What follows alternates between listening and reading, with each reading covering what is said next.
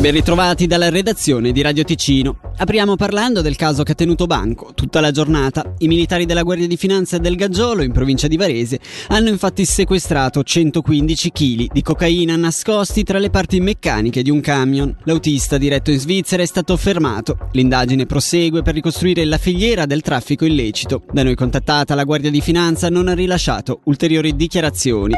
In merito ai commenti al fulmicotone in risposta a un post Facebook del sindaco di Balerna, Luca Pagani, che sono finiti sotto la lente della procura a seguito di una denuncia del gruppo La Sinistra e i Verdi di Balerna, è arrivata una presa di posizione dell'UDC. La sezione balernese del partito ha comunicato che si distanzia con fermezza dalle dichiarazioni esternate su Facebook da parte di un suo membro. Simili dichiarazioni non fanno parte dell'azione politica dell'UDC e come tali sono inaccettabili, continua il comunicato, perché esse contraddicono fondamentalmente i valori del partito. Il comitato si è quindi chinato sulla questione col diretto interessato e ha preso atto delle sue immediate dimissioni.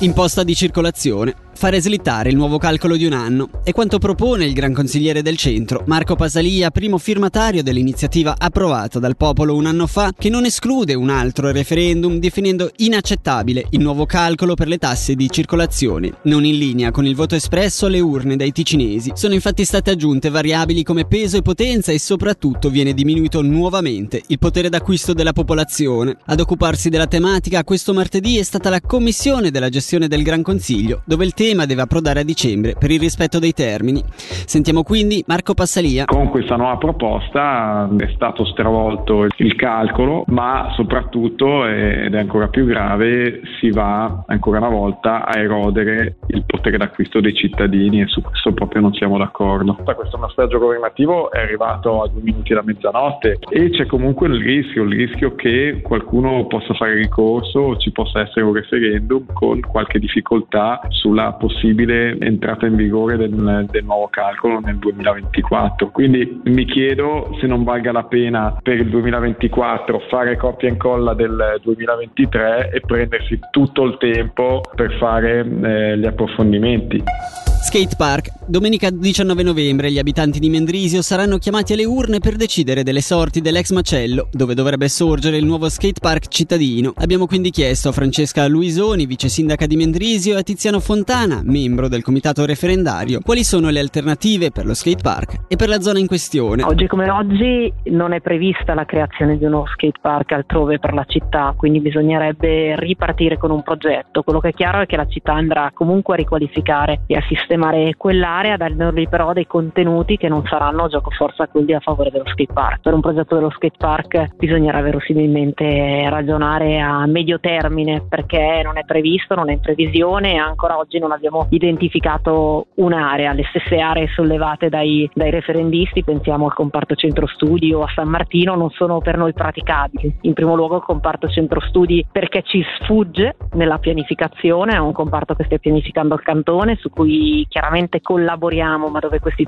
contenuti a oggi non sono previsti e San Martino è uno spazio che noi vediamo libero e vuoto, oltre che essere in periferia. L'area dell'ex macello secondo noi potrebbe essere adibita, essendo un'area dismessa, quindi già compromessa con una superficie cementificata, essere al centro di questo sviluppo centripeto promosso dalla Confederazione del Cantone, quindi essere riutilizzata insediando uno stabile per esempio dell'università, università che sempre alla ricerca di nuovi spazi per eh, espandersi e questo sarebbe un ottimo luogo eh, per esempio per gli studenti dell'Accademia di Architettura per capire i problemi dell'urbanismo, del traffico e di tutte queste cose che loro come architetti sono poi chiamati a risolvere. Una sostanziale stabilità rispetto agli ultimi due anni per la campagna di collocamento in apprendistato, il cui bilancio è stato illustrato oggi a Bellinzona dal DEX. Poco meno di 2500 i contratti sottoscritti, in aumento i posti vacanti, il numero di consulenze e di stage orientativi, nonché il numero di ragazze che hanno iniziato un tirocinio in azienda. Anche per quanto riguarda le scelte dei giovani la situazione è in linea con gli anni scorsi.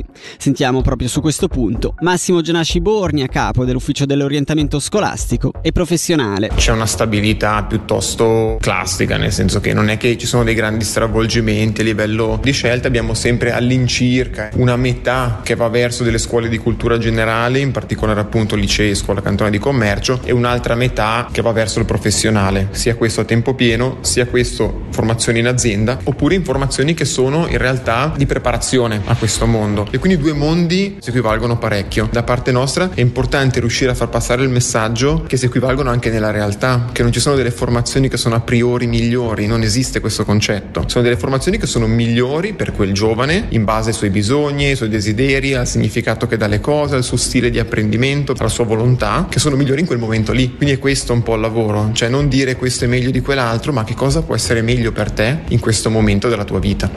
Andiamo a Tresa, in particolare nella frazione di Castelrotto, dove a più riprese sono stati riscontrati reati. Per questo motivo la Polizia Cantonale e la Polizia del Malcantone Ovest, su sollecito del municipio, hanno fissato due appuntamenti con la popolazione al fine di comprendere meglio le necessità e i disagi riscontrati dai cittadini. Gli incontri si terranno giovedì 23 e 30 novembre, il primo al nucleo di Castelrotto e il secondo all'ospedale malcantonese. Oggi è stato arrestato un 32enne italiano residente nel Luganese sospettato di aver commesso una serie di reati finanziari. Ci dice di più Federica Bassi. La comunicazione dell'arresto è giunta questa mattina dal Ministero Pubblico e dalla Polizia Cantonale che fanno sapere di aver arrestato negli scorsi giorni un 32enne sospettato di aver truffato una moltitudine di persone per ingenti somme di denaro promettendo interessi tra il 14 e il 35%. Questo attraverso un portale internet condominio svizzero che rimandava ad una società anonima con uffici nel Luganese e sede legale prima a Zugo, poi nei Grigioni e infine in Ticino. Dall'inchiesta è invece emerso che l'uomo ha sfruttato i valori patrimoniali per garantire a se stesso uno stile di vita costoso e per remunerare gli interessi di precedenti creditori. Le principali ipotesi di reato nei suoi confronti sono quelle di appropriazione indebita, truffa, amministrazione infedele e riciclaggio di denaro. Infine concludiamo questo notiziario puntando i riflettori sul calcio giovanile perché la Fondazione Futuro festeggia quest'anno 10 anni di attività.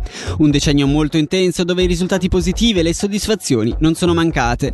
Per noi Ugo Morselli che ha intervistato l'attuale presidente della Fondazione, Francesco Manzoni. 10 anni molto intensi, direi io sono arrivato a metà del percorso ed è stata un'attività piuttosto apprezzata da tutte le società sportive e dai ragazzi, dagli degli allenatori. Io credo che sia fatto moltissimo, intanto si è fatto moltissimo creandola questa fondazione. L'idea era partita appunto da Claudio Sulzer, vediamo che oltre ad essere estremamente apprezzata riceve anche un sostegno estremamente popolare. Quando noi regaliamo i palloni per esempio c'è sempre una importantissima presenza di pubblico, di ragazzi ed è veramente una vera festa popolare. Nel Ticino sono 10.000 ragazzi e 2.000 bambine che giocano al calcio calcio e questo la dice tutto, i numeri sono veramente molto importanti. È una cosa importante per la formazione di questi ragazzi anche il modo di come si guarda il calcio giovanile. Forse c'era già anche prima, ma dopo la pandemia c'è una certa preoccupazione nei giovani e lo sport può essere di grandissimo aiuto. Dalla redazione per oggi è davvero tutto, vi diamo appuntamento per domani mattina alle 6.